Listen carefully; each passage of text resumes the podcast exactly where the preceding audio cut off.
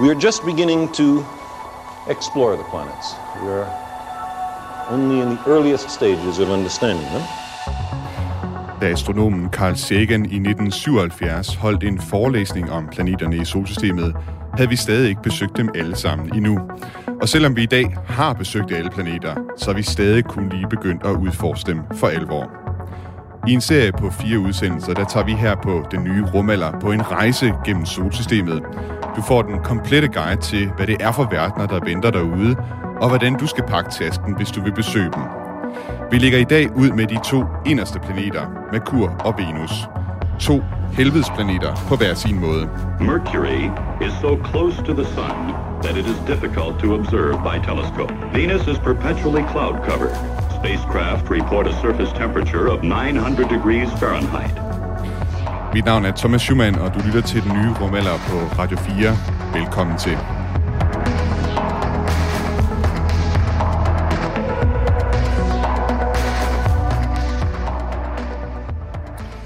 Og min øh, gæst på den her rejse gennem øh, solsystemet, det er Tina Ibsen. Velkommen til. Tak for det, Thomas. Astrofysiker og vært på øh, din egen øh, podcast, øh, der hedder Rumsnak, som du laver sammen med Anders Søge Nissen. Øh, du har også for nylig udgivet en øh, bog, der ja. handler om øh, planeten Mars. Bogen den hedder Mars, myter, magi og missioner. Kommer der en tilsvarende bog til hver af solsystemets planeter? De bliver nok lidt svære at skrive. Altså, jeg synes, det kunne være super fedt at gøre. Øhm, men, øh, men Mars er også den, en af de planeter, vi ved allermest om. Så det, det kan godt være, at de bliver sådan tyndere og tyndere, som, som de kommer ud igennem solsystemet. Når vi når ud til Uranus mm. og Neptun, så bliver det meget, meget tyndt efterhånden. Ja, så bliver det hæfter ja, i en bøger, tænker ja, jeg. ja. Øh, før vi tager på den her rejse ud igennem øh, solsystemet, som vi altså kører over øh, fire udsendelser, øh, så synes jeg, der er noget, vi skal have afklaret fra starten. For øh, der er jo et spørgsmål, som kan være kontroversielt blandt astronomer og planetforskere. Og det er, hvad er en planet overhovedet? så nu stiller jeg dig spørgsmålet, Tina Ibsen. Ja, så det, så det er mig, der må tage de hug. Ja. altså ifølge den internationale astronomiske union, IAU, som er dem, der øh, definerer altså både, hvad ting er, navngiver ting osv., osv., så, så siger de, at en planet er et himmelobjekt, der skal være i kredsløb om solen, har nok masse til, at det kan blive rundt, altså så tyngdekraften laver det rundt i formen, kugleformet, øh, og så endelig øh, har ryddet op i sit kredsløb omkring solen. Og det er nemlig den her sidste, der er øh, i hvert fald skabt noget debat, mm. at man skal have ryddet op øh, i sin bane. Vi lige så godt øh, foregribe diskussionen og sige, at det handler om Pluto. det gør Hvorfor det. Pluto øh, fra 1930 til 2006 kunne være en planet, men så fra 2006 blev degraderet. Hvorfor gjorde den det?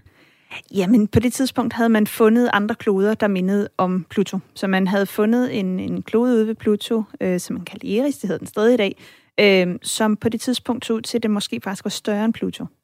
Øh, og der var en masse andre kandidater til noget, der kunne, kunne minde lidt om Pluto, særligt ude i det yderste del af solsystemet, i Kuiperbæltet, hvor Pluto ligger. Øh, så lige pludselig så skulle vi enten til at have mange flere planeter, eller så skal man gå ud og se, jamen, skal vi måske kigge på, hvad definitionen af en planet egentlig er, og lave en god definition af det. Og det var også det, der blev gjort, og det, i det, at Pluto ligger ude i Kuiperbæltet, i asteroidebæltet, i udkanten af solsystemet, så fik den altså ikke lov til at være en planet mere. Men den blev en af i alt fem dværgplaneter, vi nu har. Ifølge den definition, der er fra International Astronomical Union. Som er dem, der bestemmer. Som er astronomerne. jeg, jeg har talt nogle gange, jeg har været til konferencer og sådan noget med folk, der er jo også planetforskere, som er rygende uenige i det her. Mm. Hvorfor er de det? Jamen, jeg, jeg, jeg ved ikke, hvorfor at det lige er med Pluto, der får så mange øh, følelser op og ringe hos folk, men altså, man skal tænke på, at det er en klump is, der ligger i udkanten af solsystemet. Altså, det er ikke synd for Pluto. Den har ikke nogen følelser. så, så jeg ved ikke helt. Det er, jo, det er jo nok ens eget verdensbillede, der lige pludselig smuldrer, eller man har altid lært, at det var sådan. Så det er nok sådan, det var meget bedre i gamle dage, og i gamle dage havde vi altså ni planeter. Så derfor bør Pluto være en planet. Jeg ved i hvert fald, at øh, hovedforskeren på den mission, der hedder New Horizons, øh, han, han, Alan Stern hedder mm. han, han har han har virkelig advokeret for, at Pluto skulle være en, planet, og man kan læse meget mere om det i den bog, han i øvrigt har skrevet om uh, New Horizons. Det var også lidt surt. Altså, han har lige fået en mission til den yderste planet, og så bliver den degraderet til ja. en dværgplanet. Så der er måske også lidt i det, ikke? Det, det er dårlig timing, må man sige. Men, øh, og det kommer vi nok også ind på senere. Vi skal også faktisk hele vejen ud til Pluto øh, på den her rejse. Men vi starter altså med den eneste planet. Vi tager dem simpelthen øh, indenfra og ud. Så den første planet, vi kaster os over i dag, det er altså Merkur, den tætteste planet på solen. Det er så også samtidig den øh, mindste af solsystemets planeter.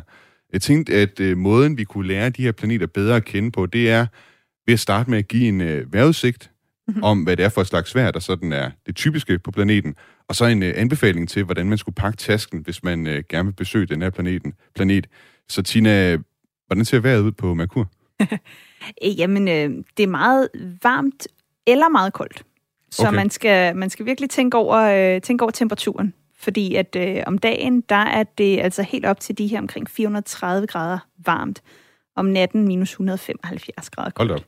Ja. Øh, men det er også sådan, at øh, Merkur drejer meget langsomt om sig selv, så en dag varer øh, mange dage. Altså den er cirka 88 dage om at kredse en tur øh, rundt om, øh, om solen. Og den har sådan et øh, to-tre spin. Så det betyder, at hver gang den kredser tre gange rundt om solen, så drejer den to gange rundt om sin egen akse. Så, så dagen og nætterne er meget lange, men man skal altså have de her store temperaturforskelle.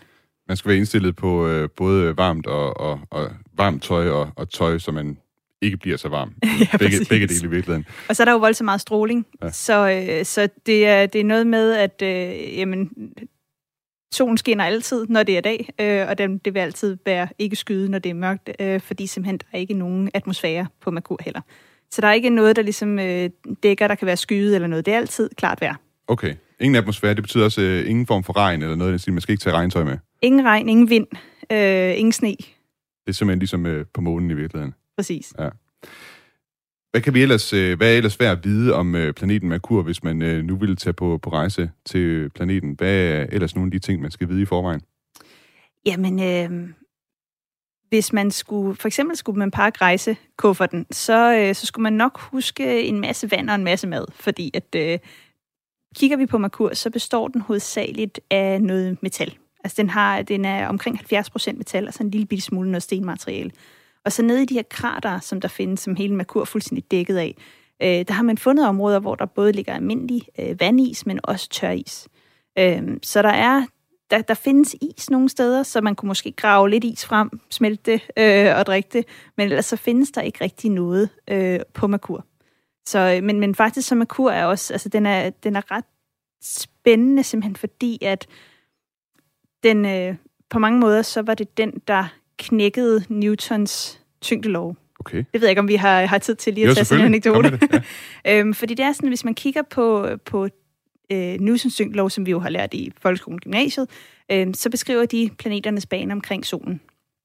Det passer rigtig, rigtig fint på alle planeterne på nær Merkur. Ja. Fordi Merkur kan man ikke forudsige dens bane omkring solen nøjagtigt nok med Newton. Og det er fordi, at Newtons øh, tyngdelov simpelthen ikke er helt rigtige, når man kommer tæt på store tyngdefelter, som solen er. Det er jo, den har jo voldsomt meget tyngdekraft. Og det er jo faktisk en af de store problemer, man havde øh, tilbage for 100 år siden, godt 100 år siden, øh, da man begyndte at kigge, altså havde simpelthen teleskop, hvor man kunne kigge godt nok på det. Øhm, og så var der en, der fik en ny idé. Det var nemlig øh, Albert Einstein. Han fik en idé til det, han kalder den generelle øh, tyngde, eller den generelle relativitetsteori. Og ved den generelle relativitetsteori, der beskriver han tyngdekraften fuldstændig fundamentalt anderledes. Han beskriver, at øh, tyngdekraften er ikke noget, der trækker noget mellem to masser, men det er noget, der krummer faktisk rummet, så man krummer rumtiden. Så når vi har solen, som er, har en høj masse, så krummer den rumtiden, og så kredser øh, Merkur rundt, kan man ligesom sige, på kanten af et hul i rumtiden, okay. kan man næsten sige.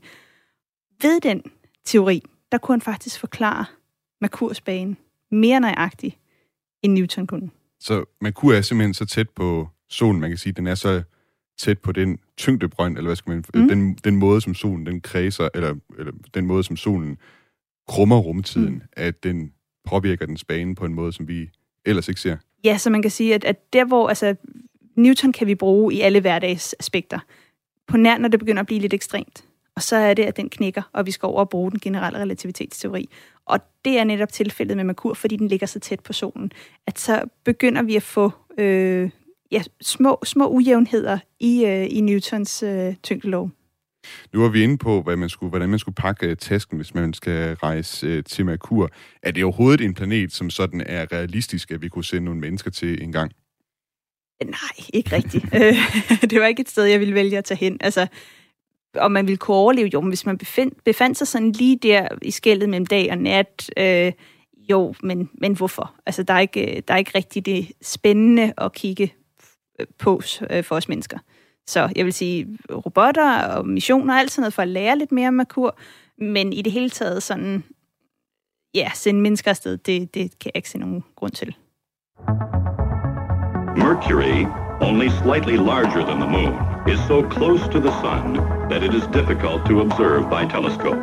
It is believed to be one large cinder with no atmosphere and a day-night temperature range of nearly a thousand degrees. Jeg har taget en øh, musikalsk øh, følgesvend med på vores rejse gennem solsystemet. Det er ikke den musik, vi hører her. Vi skal faktisk øh, noget længere tilbage sådan i musikhistorien for at finde øh, den øh, følgesvend, øh, jeg har taget med her. Det er den tyske komponist øh, Gustav Holst. Kender du øh, Gustav Holst, øh, Tina Ibsen? Det gør jeg, ja. Han øh, kombinerede, komponerede fra 1914 til 1917 et stykke musik til solsystemets planeter, altså en symfoni øh, over øh, planeterne. I hvert fald syv af planeterne. Øh, han tog ikke jorden med, og øh, Pluto, dengang han øh, skrev den her symfoni, var slet ikke opdaget øh, på det her tidspunkt. Øh, så jeg tænkte, en måde også at lære Merkur lidt at kende på, det er ved at, at lytte til Gustav Holstes musik. Så lad os prøve at høre et udsnit af hans øh, symfoni om Merkur.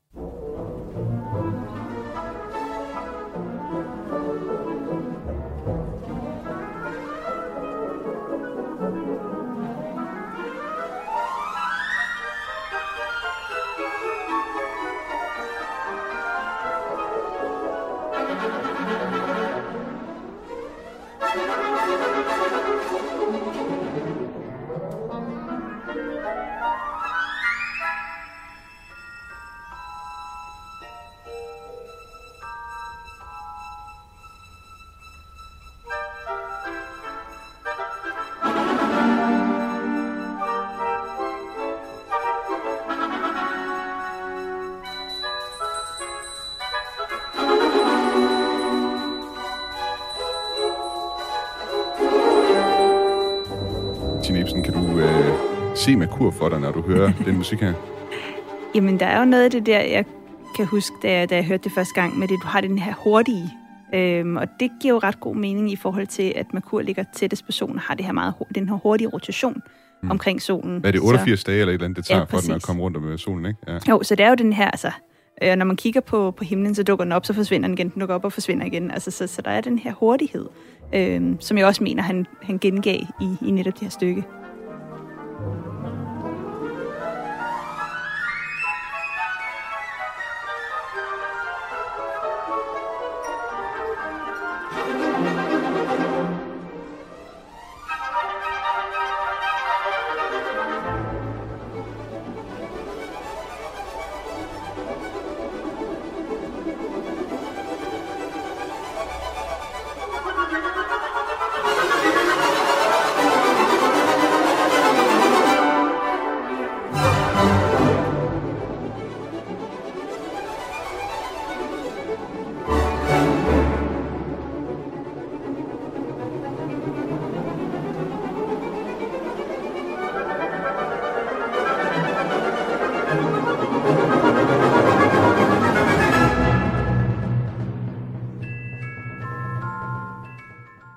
Kan sige, Gustav Holst, altså, nu er det, planet, det hedder Planetsymfonien, men man kan sige, at han henter nok også meget sin inspiration i virkeligheden fra øh, romersk og græsk øh, mytologi.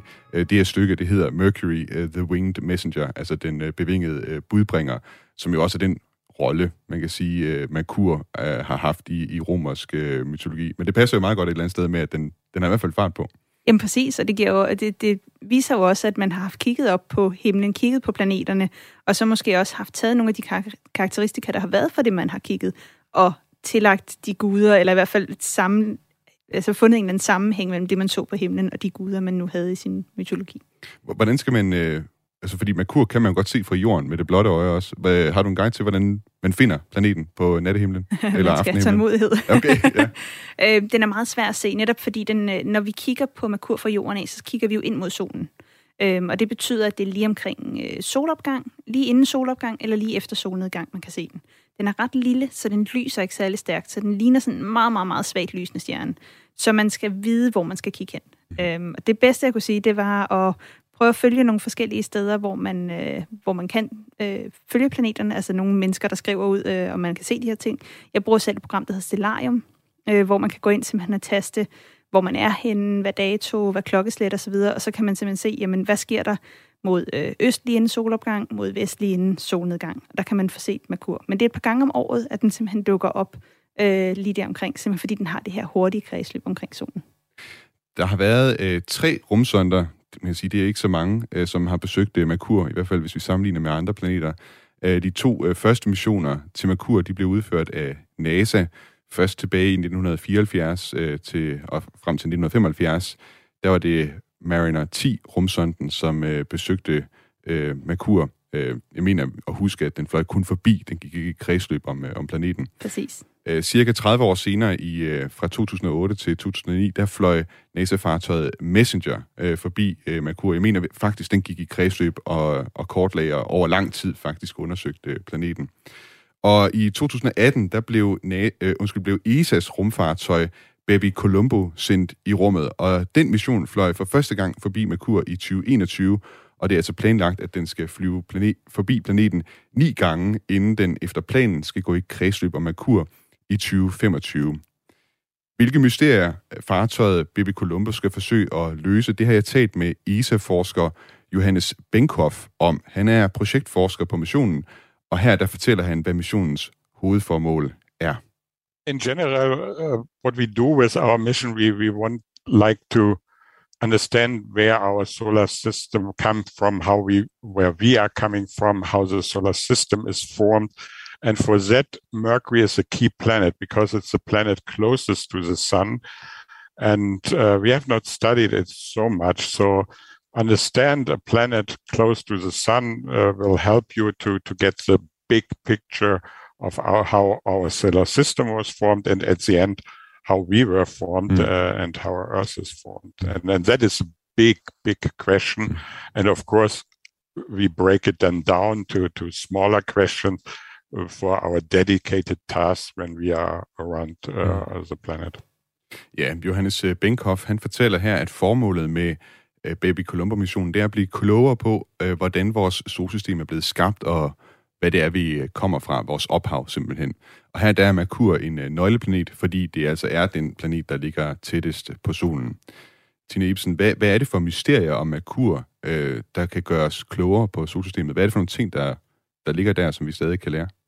Jamen i det hele taget, så øh, solsystemet er jo dannet af en stor sky af gas og støv, en stjernetog, der faldt sammen. Inde i centrum fik vi solen, og så fik vi planeter noget omkring. Så hvis man skal forstå det, vi kalder nebula-teorien, så bliver vi også nødt til at forstå, hvad er det for nogle planeter, der dannes hvilke steder. En af de ting, der er særligt med Merkur, som er lidt spændende, det er, at når vi kigger på den, så har den den her enormt store jernkerne. Den består hovedsageligt af jern og så en lille smule øh, stenmateriale udenpå. Og der er nogen, der mener, at det kan være fordi, at den engang har, øh, har været en større planet, der har været udsat for et gigasammenstød, der simpelthen har blæst meget af det her stenlag, der ligger udenpå, øh, væk, og, og så har vi kun kernen tilbage. Så det kunne jo godt være, der har været andre planeter, den måske kan have været dannet længere ude i solsystemet, øh, og så migreret ind mod øh, solen. Der er mange af de her ting, som, som der ligger i planeterne, som vi ikke ved noget om endnu. Mm. Så ved at forstå Merkur lidt mere, måske kunne se, jamen, hvad er det for nogle ting, den helt præcis består af, andet end man bare kan sige jern og sten, så kan man måske sige noget om, jamen, blev den dannet inden tæt på solen, eller blev den måske dannet længere væk? Har der været de her sammenstød? Og hvordan har det egentlig set ud? Har der været crowded ind i den indre del af solsystemet? Eller har der været dejligt og roligt? Jeg skal lige forstå, hvordan kan en planet migrere? Ja, det, det er faktisk øh, det er et super godt spørgsmål. Man er ikke helt sikker på det nu, men, men der er noget, der tyder på, at planeterne i vores solsystem måske faktisk ikke er dannet der, hvor de er i dag, at de kan bytte plads. Øh, og det har noget at gøre med, at man kigger på, øh, på resonansen mellem planeternes rotation. Så man kan sige, den, den hastighed, hvor de roterer rundt om solen, det kan faktisk have gjort, at nogle af dem på et tidspunkt er gået i sådan en disresonans og har, ændret, altså har ændret deres plads. Det grund af deres øh, indbyrdes tyngdekraft, eller hvad? Ja, præcis. Ja. Det kan også have været, at der har været mange flere kloder. Øh, og simpelthen det, der er sket, det var, at der er nogen, der er blevet altså, kastet ud. Der er nogen, der taler om et tidligt solsystem, hvor der var altså voldsomt mange planeter. Så har der bare været sammenstød. Der har været nogen, der er kommet i nærheden af hinanden, der er blevet smidt planeter til højre og venstre, og vi sidder sådan tilbage med resultatet af det hele. Så hvis der var et sammenstød længere ude, så kunne man også forestille sig, at, at nogle af planeterne blev kastet enten ind af eller ud af i solsystemet. Mercury, only slightly larger than the moon, is so close to the sun that it is difficult to observe by telescope. It is believed to be one large cinder with no atmosphere and a day-night temperature range of nearly a thousand degrees. Nu nævnte du den her store jernkerne, Merkur har. Er det også en af teorierne, at grund til, at den har den der øh, ekstra store jernkerne, det er måske på grund af et sammenstød øh, tidligt i, i dens historie? Ja, det kunne godt være. Altså, der, det kunne jo en ting være, at hvis den er dannet tæt på solen, så er det fordi, der mest bare har været jern herinde, fordi vi er tæt på solen, og så har vi haft de tunge grundstoffer, der ligesom er blevet hævet ind i det indre solsystem. Men der er også andre, der siger, at det kan jo også være, fordi den har været meget større, og de yderste lag simpelthen er blevet blæst af ved et sammenstød. Det ved man ikke. Øhm, og der er nogle tegn, altså når, når man kigger på Merkur, der er nogle ting, hvor man måske vil kunne sige noget om det. For eksempel, hvornår er overfladen størknet? Det kunne tale om, der har været et stort sammenstød eller ej. Og, altså der er sådan mange forskellige ting, når vi kigger på forskellige radioaktive isotoper, der kan være i de her stenmaterialer. Øhm, eller så videre, eller så videre. Så der, der er mange ting, man kan undersøge for at forhåbentlig blive lidt klogere på, hvad det er for en fortid, Merkur har haft, og derfor også, hvad det er for nogle forhold, der har været til stede, i hvert fald i det indre solsystem. Det er jo en klode, som øh, ligner øh, månen sådan lidt til forveksling. Jeg ved ikke, om den har lige så store øh, lavasletter, som, øh, som månen har. Når vi kigger op på månen på, på en klar aften, så kan vi jo se, at der er sådan her områder, som tidligere er blevet kaldt have, men altså mm. som er øh, lavasletter. Øh, Merkur måske ligner mere bare, at det bare en stor krater. Ja, øh, det er bare sådan fuldstændig bombarderet. Ja. Det vil også noget at gøre med, at, at, at egentlig den plads, den har indsæt ved solen, der rammer øh, meteorerne i virkeligheden hårdere. Ja, det kunne man godt forestille sig, men man kan også, altså, der er også mange, der taler om, at, at hvis vi kigger på månen, så ser vi jo den side af månen, hvor vi har de her fine, lidt glatte lavasletter. Det er dem, der vender ind mod jorden. Kigger vi på ydersiden af månen, altså den side, der vender væk fra jorden altid, så er den jo ligner meget Merkur. Okay. Og det kan simpelthen være, at jorden øh, har beskyttet den side af månen, der vender ind mod os. Og Merkur har ikke haft en stor beskytter. Den har ikke haft nogen øh, rar jord til ligesom at, at tage noget af det værste. Øh, hvis du kunne få midlerne til at designe en mission til Merkur, hvad vil du så undersøge? Jeg synes, det kunne være rigtig, rigtig spændende at prøve at undersøge særligt Merkurs magnetfelt. Nu er jeg også sådan lidt magnetfelt nørdet selv. Mm. Øh, men, men der er noget, der tyder på, at den har et, øh, et anderledes magnetfelt, end man ville tro. Øhm, og, og ved at undersøge magnetfeltet, kan vi sige enormt meget om de indre dynamikker, der er i Merkurs. Man siger, jamen, er det en flydende, en fast kerne? Altså, hvordan roterer kernen? Altså, hvad foregår der inde i Merkur? Øhm, og det, jeg ved, det er noget af det, som, som Baby Columbus blandt andet skal gøre også, men simpelthen for kortlagt magnetfeltet, fordi det kan gøre os enormt meget klogere på kernen, og det kan også, også give os nogle tegn på, jamen, hvad er det, der er foregået i, øh, i Merkurs fortid. Jeg ville umiddelbart have forestillet mig, at hvis den har en kæmpestor jernkerne, at den så også har et meget kraftigt magnetfelt. Er det det, der er tilfældet? Det er det, der er tilfældet, men vi er, øh, vi er samtidig også tæt på solen. Og der er noget, der tyder på, at øh, solvinden og det magnetfelt, der kommer fra solen, interagerer voldsomt meget med Merkurs magnetfelt og ændrer det øh, i forhold til, hvad man havde regnet med. Så, så på den måde, så, så, så fluktuerer det, og det er bare anderledes, end man skulle tænke på, at jamen, her har vi bare Merkur i sig selv. Så der er noget i det her samspil med solen, der ændrer mange ting. Vi bliver jo altså det gør man jo naturligt med Merkur, vi bliver sådan ved, ved med at vende tilbage til det her med, at den er så tæt på, på solen. Jeg tænker egentlig på, hvordan, hvis man stod på overfladen af Merkur, øh, hvor anderledes øh, stor ville solen så se ud i forhold til her på jorden. Har du et bud på det? Åh, oh, jamen, den ligger jo hvad? 58 millioner kilometer fra solen, hvor vi ligger 150 ja. millioner kilometer. Så det er, ja, tre gange så tæt på, ikke? Ja, øhm, tre gange så, så stor måske. Ja, det vil jeg umiddelbart mene. Ja.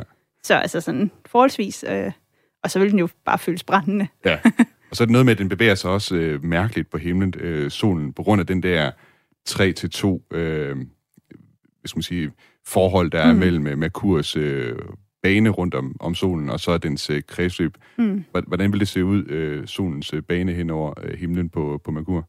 Jamen, altså, vi er jo vant til sådan, den står op i øst og går ned i vest, ikke? Øhm, her, der vil den jo bare stå stille det meste af dagen. Øhm, så ja. Det vil simpelthen bare blive, blive Det vil bare hænge deroppe. Ja, ja. hold op. Vi øh, nærmer os øh, nogle nyheder her på øh, Radio 4, og derfor så skal vi også sige øh, tak til Merkur, altså den øh, mindste planet i vores øh, solsystem men som altså også er den øh, tætteste af planeterne på vores sol.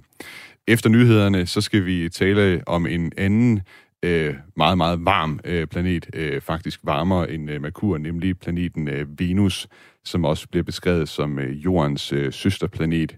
Det tager vi efter et uh, nyhedsoverblik her på Radio 4.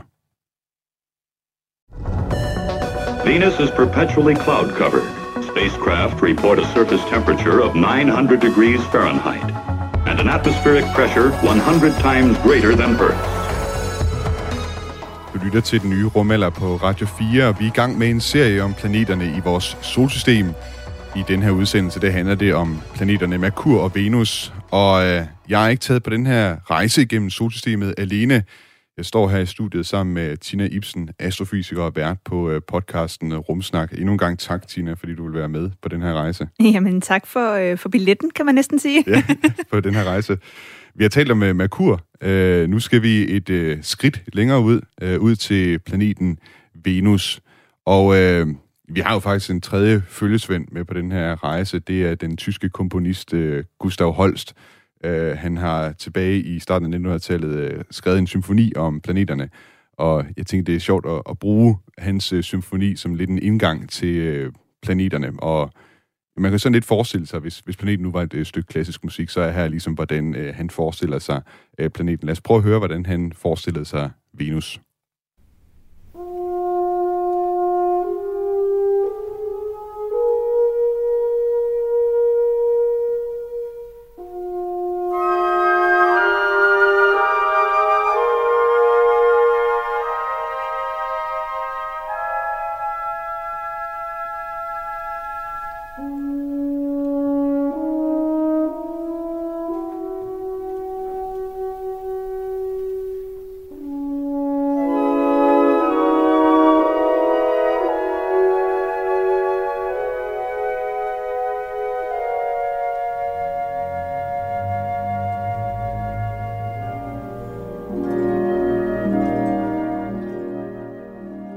Ibsen, det er sådan helt fredfyldt, øh, nærmest idyllisk. Passer det meget godt til beskrivelsen af Venus? Uh, hvis vi kigger på Venus langt frem måske. Uh, Venus er kendt som aftenstjernen, eller morgenstjernen også, fordi den lyser meget klart. Det er det tredje lysende, mest lysende objekt på himlen næst efter solen og månen. Så man ser den her lige en solopgang, eller lige efter solnedgang, stå enormt flot. Og det er jo de her lidt rolige tidspunkter på dagen, ikke? Altså, kunne man forestille sig. Så der passer det egentlig meget godt. Det overfladiske blik på Venus, ja. der, der passer det meget godt sådan set uh, her fra jorden. Det kan være, ja, nu vi er ved, hvordan den tager sig ud på, på uh, himlen her fra jorden. Hvordan uh, finder man uh, Venus på, uh, på himlen? Man er ikke i tvivl, når man ser Venus. Øhm, så øh, det er igen, Venus ligger tættere på solen, end jorden gør. Og det vil sige, at vi skal kigge ind mod solen. Og det vil sige, at vi ser Venus ved, altså lige inden solopgang eller lige inden solnedgang. Og det skifter jo også alt efter de her ja, godt 200 dage, Venus om at kredse rundt om solen. Øhm, lige i øjeblikket kan vi ikke se Venus. Øhm, vi skal om sådan til sidst her i år 2022, eller starten af 2023, øh, så begynder den at stå på aftenhimlen. Men den er simpelthen så lysende, at man er ikke i tvivl, når man ser Venus. Hvis man ser noget, der bare, hvor man tænker, er det der en stjerne, eller er det en UFO, eller hvad er det der for noget, øh, så er det næsten med sikkerhed Venus. Det er det tredje mest lysklare objekt på himlen. Det er solen, månen og så, så Venus, Venus, så vidt jeg husker, ikke? Så er der måske nogle gange en, en satellit, der kan lyse kraftigere op. Det ved yeah. jeg ikke, den internationale rumstation. Den, men, den, den, kan, den kan godt komme ind og, og slå Venus, men som sådan naturlige objekter, kan man sige, så, så ligger den altså på en fin tredje plads.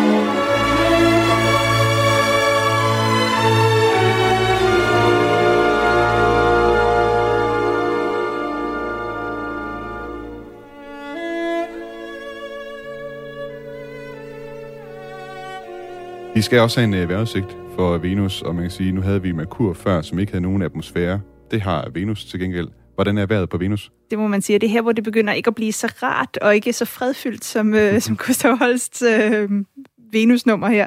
Fordi Venus er nemlig fuldstændig dækket af skyer. Den har en atmosfære, der er 100 gange tykkere end Jordens. Øhm, og det gør, at der er en enorm høj drivhuseffekt på Venus. Det betyder faktisk også, at der altid er øh, godt 460-70 grader. Hold op. Øhm, og det har gjort, at meget overfladen er fordampet.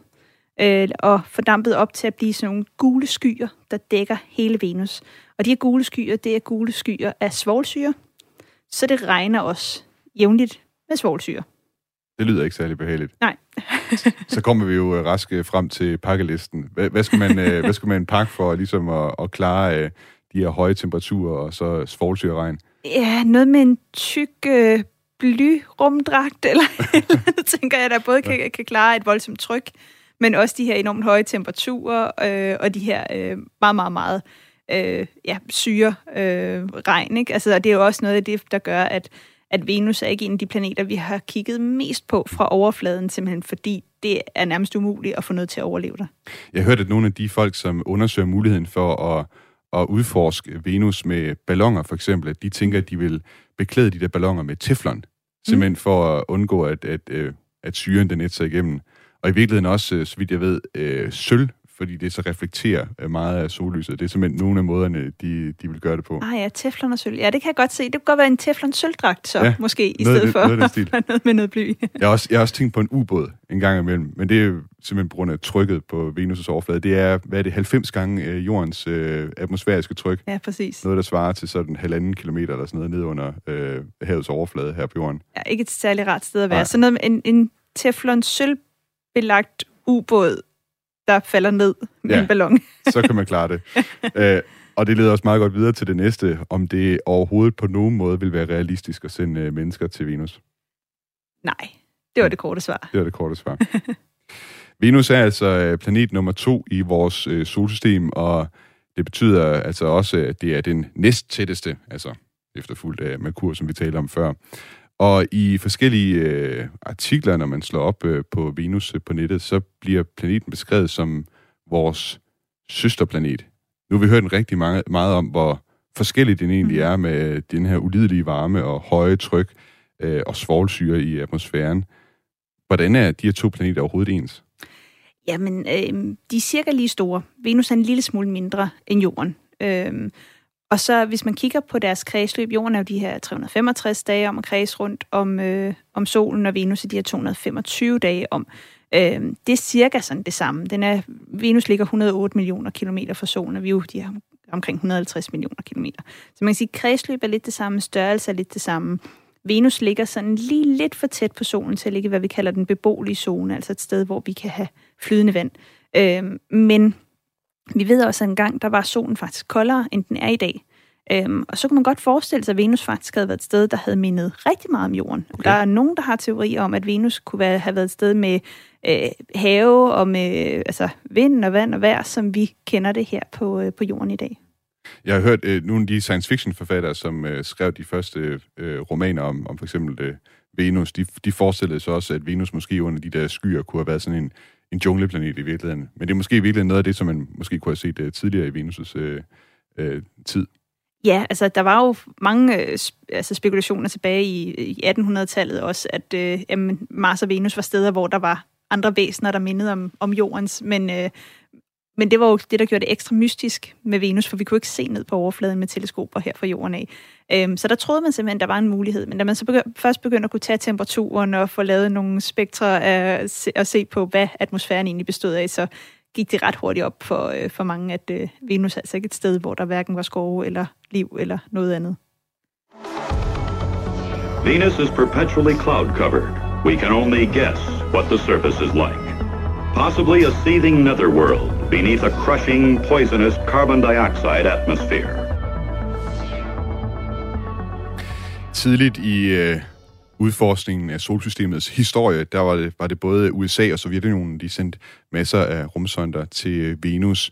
Men over de sidste årtier, så er det øh, stået lidt støjt til med, hvor meget Venus er blevet øh, udforsket af verdens rumfartagentur.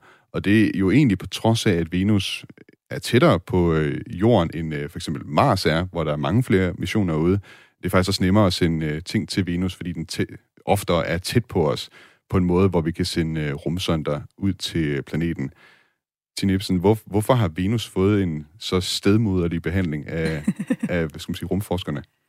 Ja, men altså, hvis vi kigger på muligheden for liv i dag, øh, så er Mars bare et bedre bud end Venus. Øh, og så rigtigt som du siger, så er det nemmere, altså vi kan oftere sende ting til Venus, men det er faktisk en lille smule sværere nogle gange at sende ting ind af i solsystemet end ud af. Fordi når vi skal sende ting ind af i solsystemet, så har vi solens tyngdekraft, der hiver i alting. Og det gør, man skal bremse. Det er meget sværere at bremse, øh, end det er at øh, accelerere. Øhm, og det gør tit, at hvis vi skal ind til Venus, så skal vi faktisk øh, måske et par gange rundt om solen og forbi jorden for at bremse og få den rigtige, øh, få den rigtige vinkel på. Det gælder også Merkur, det er derfor, det tager så lang tid. Altså, så Merkur, det er jo sådan øh, 5-7 år for at komme dertil, hvor at til Mars, der, øh, der snakker vi et halvt år, ikke? Øhm, og det er simpelthen, fordi man skal have den her opbremsning. Øhm, så, så der ligger noget i den udfordring. Øhm, og så samtidig, så har der bare ikke været lige så meget spændende, fordi man kan sige, på Mars kan vi sende rover op, og de kan køre på overfladen. Det kan vi bare ikke på Venus. Vi skal se på en af de uh, missioner, som der er i støbeskeen, uh, der kommer på, i fremtiden. Men lad os lige prøve at kigge tilbage. Uh, hvordan har uh, man grebet udforskningen af Venus an uh, med de få missioner, der så har været til planeten? Jamen for det meste har det været kredsløbsmissioner. Uh, en af de, de store gode er jo en europæisk mission, der hedder Venus Express, som, uh, som blev sendt afsted og kredset omkring Venus og fik en masse billeder af den ovenfra og fik lavet nogle analyser. Uh, de få, og det har været sovjetiske øh, sonder, der er landet på overfladen, har jo levet nogle minutter. Mm. Øh, men noget af det, som faktisk har gjort nu, at Venus har fået lidt fornyet interesse, det er, øh, at man med Hubble-teleskopet, og hvad var det, to år siden, tror jeg, det kom ud, at man havde fundet et øh, stof, der hedder fosfin i atmosfæren. Øh, og fosfin er et, et stof, der i hvert fald her på jorden er et restprodukt af liv. Øhm, og det gjorde lige pludselig, wow, okay, fosfin, og kunne man så forestille sig, at der kunne være liv? Og lige nu er der mange, der diskuterer, om det faktisk var fosfin, fordi man skal tænke på, at tit, når man får de her data ned, øhm, så er der enormt meget støj på dem. Øhm, og der er meget, der kan afsløres eller gemmes alt efter, hvordan man behandler den her data. Og der var nogen, der var uenige i den måde, de her forskere havde behandlet dataen på, der sagde, at hvis de behandlede dataen på en anden måde, så kunne man ikke se det her signal fra fosfin. Så det er noget, der stadig diskuteres lidt. Øhm, men hvis der har været det her til stede, det gjorde så lige pludselig, at folk begyndte at tænke, jamen, kunne man forestille sig i måske de øvre lag af Venus' atmosfære, hvor der er noget koldere, måske ikke er helt så meget syre, at der kunne godt være en eller anden form for luftborgen bakterier, der kunne ligge der, fordi vi har så tyk en atmosfære. Og hvis nu, at Venus engang har været venligsindet over for liv, kunne man så forestille sig, at der har været dannet noget liv der, der så har sådan ligesom spredt sig ud over atmosfæren, som vi også ser det her på jorden i dag.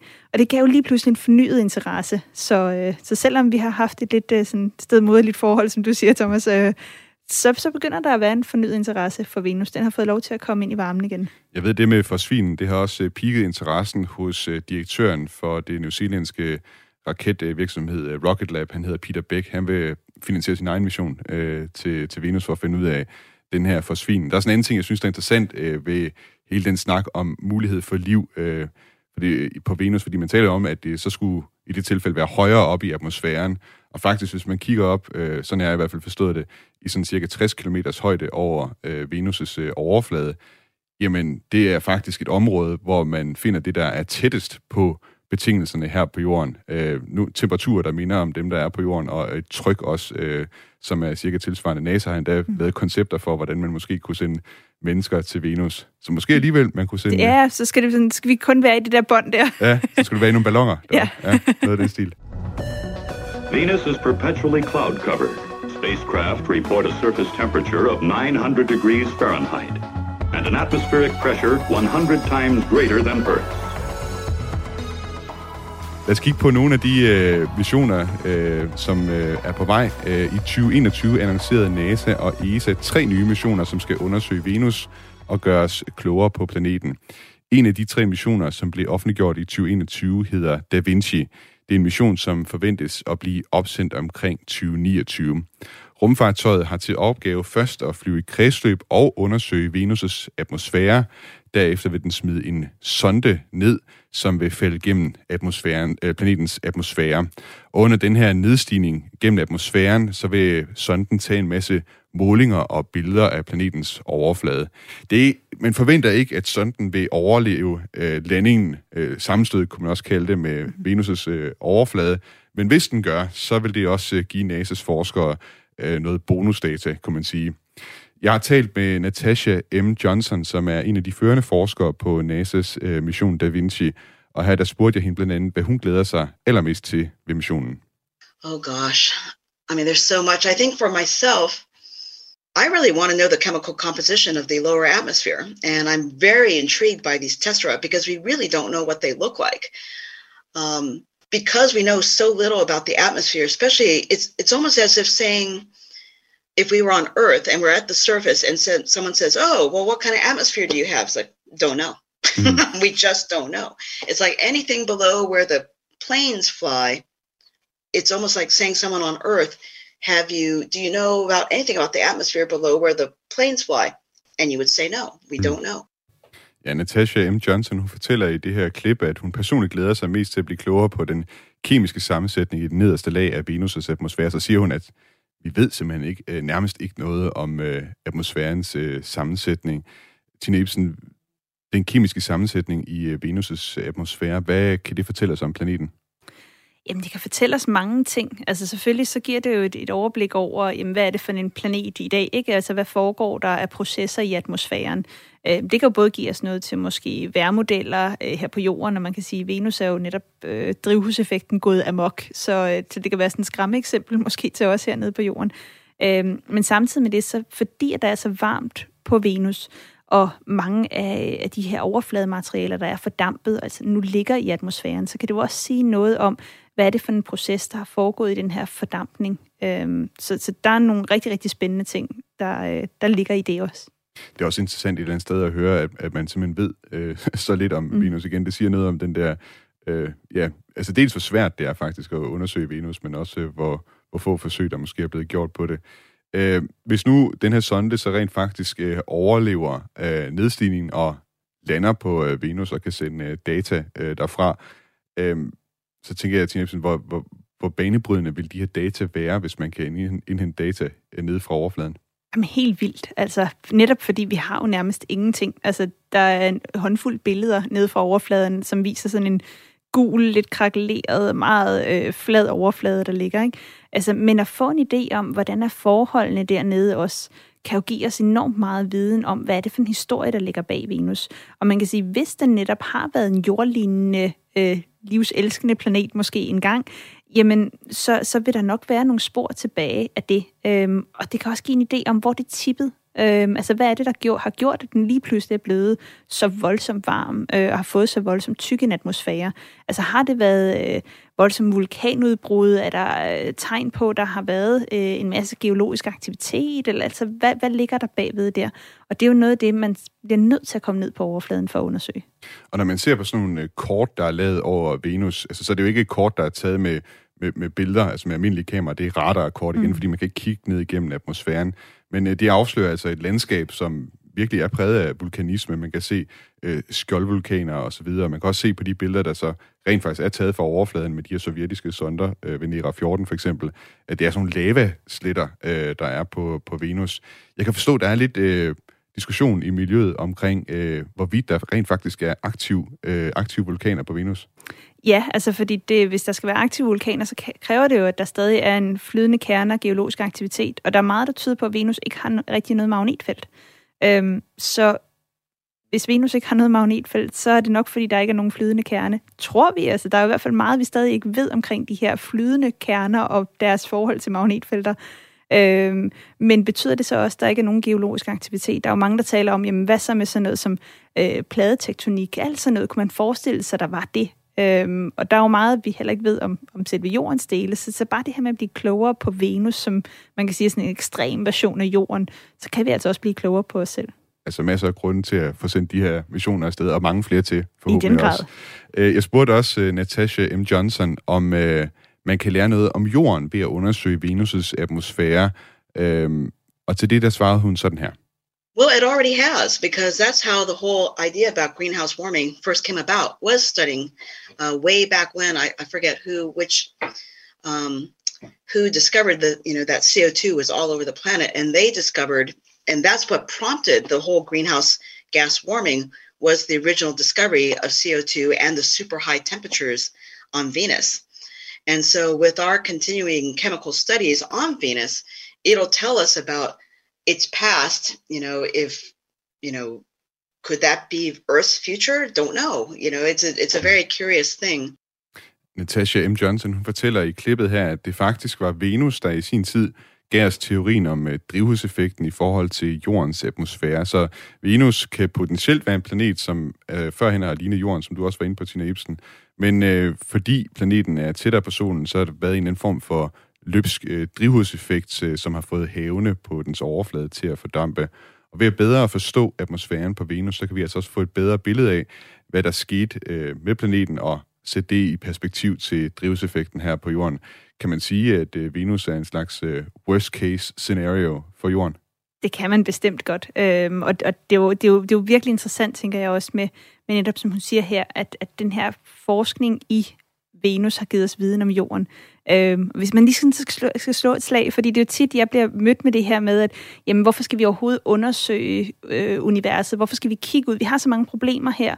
Øh, skulle vi ikke tage at løse dem først, i stedet for at kigge ud? Og det er jo der, hvor man sådan, det her er jo grundvidenskab i sin reneste form. Det er jo at prøve at forstå vores egen verden og vores omverden. Og ved at kigge ud, kan vi altså også ofte blive klogere på os selv. Det er jo ikke nødvendigvis derfor, vi kun gør det, men, men det viser, at ved at kigge på de andre planeter i vores solsystem, kan vi altså også lære noget om os selv, og måske netop et worst case scenario for jorden, hvis vi ikke takler de her klimaforandringer, vi har. Og en anden ting, som jeg også har hørt øh, forskere tale om, øh, Venus kan lære os øh, noget om, det er, hvordan i virkeligheden resten af universet, eller planeterne ude i universet ser ud, fordi vi jo øh, ser, øh, er begyndt at kunne se planeter sådan ned i omkring det der størrelsesforhold, som en, en jordlignende øh, størrelse er. Og øh, vi har i vores solsystem Venus, som ser ud på en meget bestemt måde, og vi har jorden, der ser ud på en meget anderledes måde. Så ved at studere Venus, så kan vi vel også på den måde lære noget om, om hvordan måske eksoplaneter, altså planeter derude, de ser ud. Ja, præcis. Altså, det er jo igen også, hvad er det, der har, der har defineret, altså, hvad er det, der har gjort, der er så stor forskel på de her to planeter? Er det en lille bitte ting? Skal der en lille ting til at tippe den ene eller den anden vej? Fordi hvis, hvis det er sådan, at jorden, altså sådan jordlignende, som jorden er, planeter meget svært at lave, jamen så kan det godt være, at alle dem, vi siger, det er sådan jordens tvilling derude, øh, det er bare sådan nogle helvedesplaneter, ligesom øh, Venus, hvor der ikke rigtig er muligheder for liv. Nu spurgte jeg dig, da vi talte om Merkur, hvis du selv kunne øh, få pengene til det og, og designe en mission, der skulle øh, undersøge Venus. Hvad vil du så være mest nysgerrig på at undersøge? Helt klart overfladen. Et eller andet øh, teflon sølvbelagt, der kunne overleve lidt tid. Altså jeg kunne, øh, hvis man sådan kunne få alt til at ske, så sådan en rover, der kunne køre ned på overfladen noget tid. Tage nogle billeder, tage nogle prøver. Det kunne være fedt.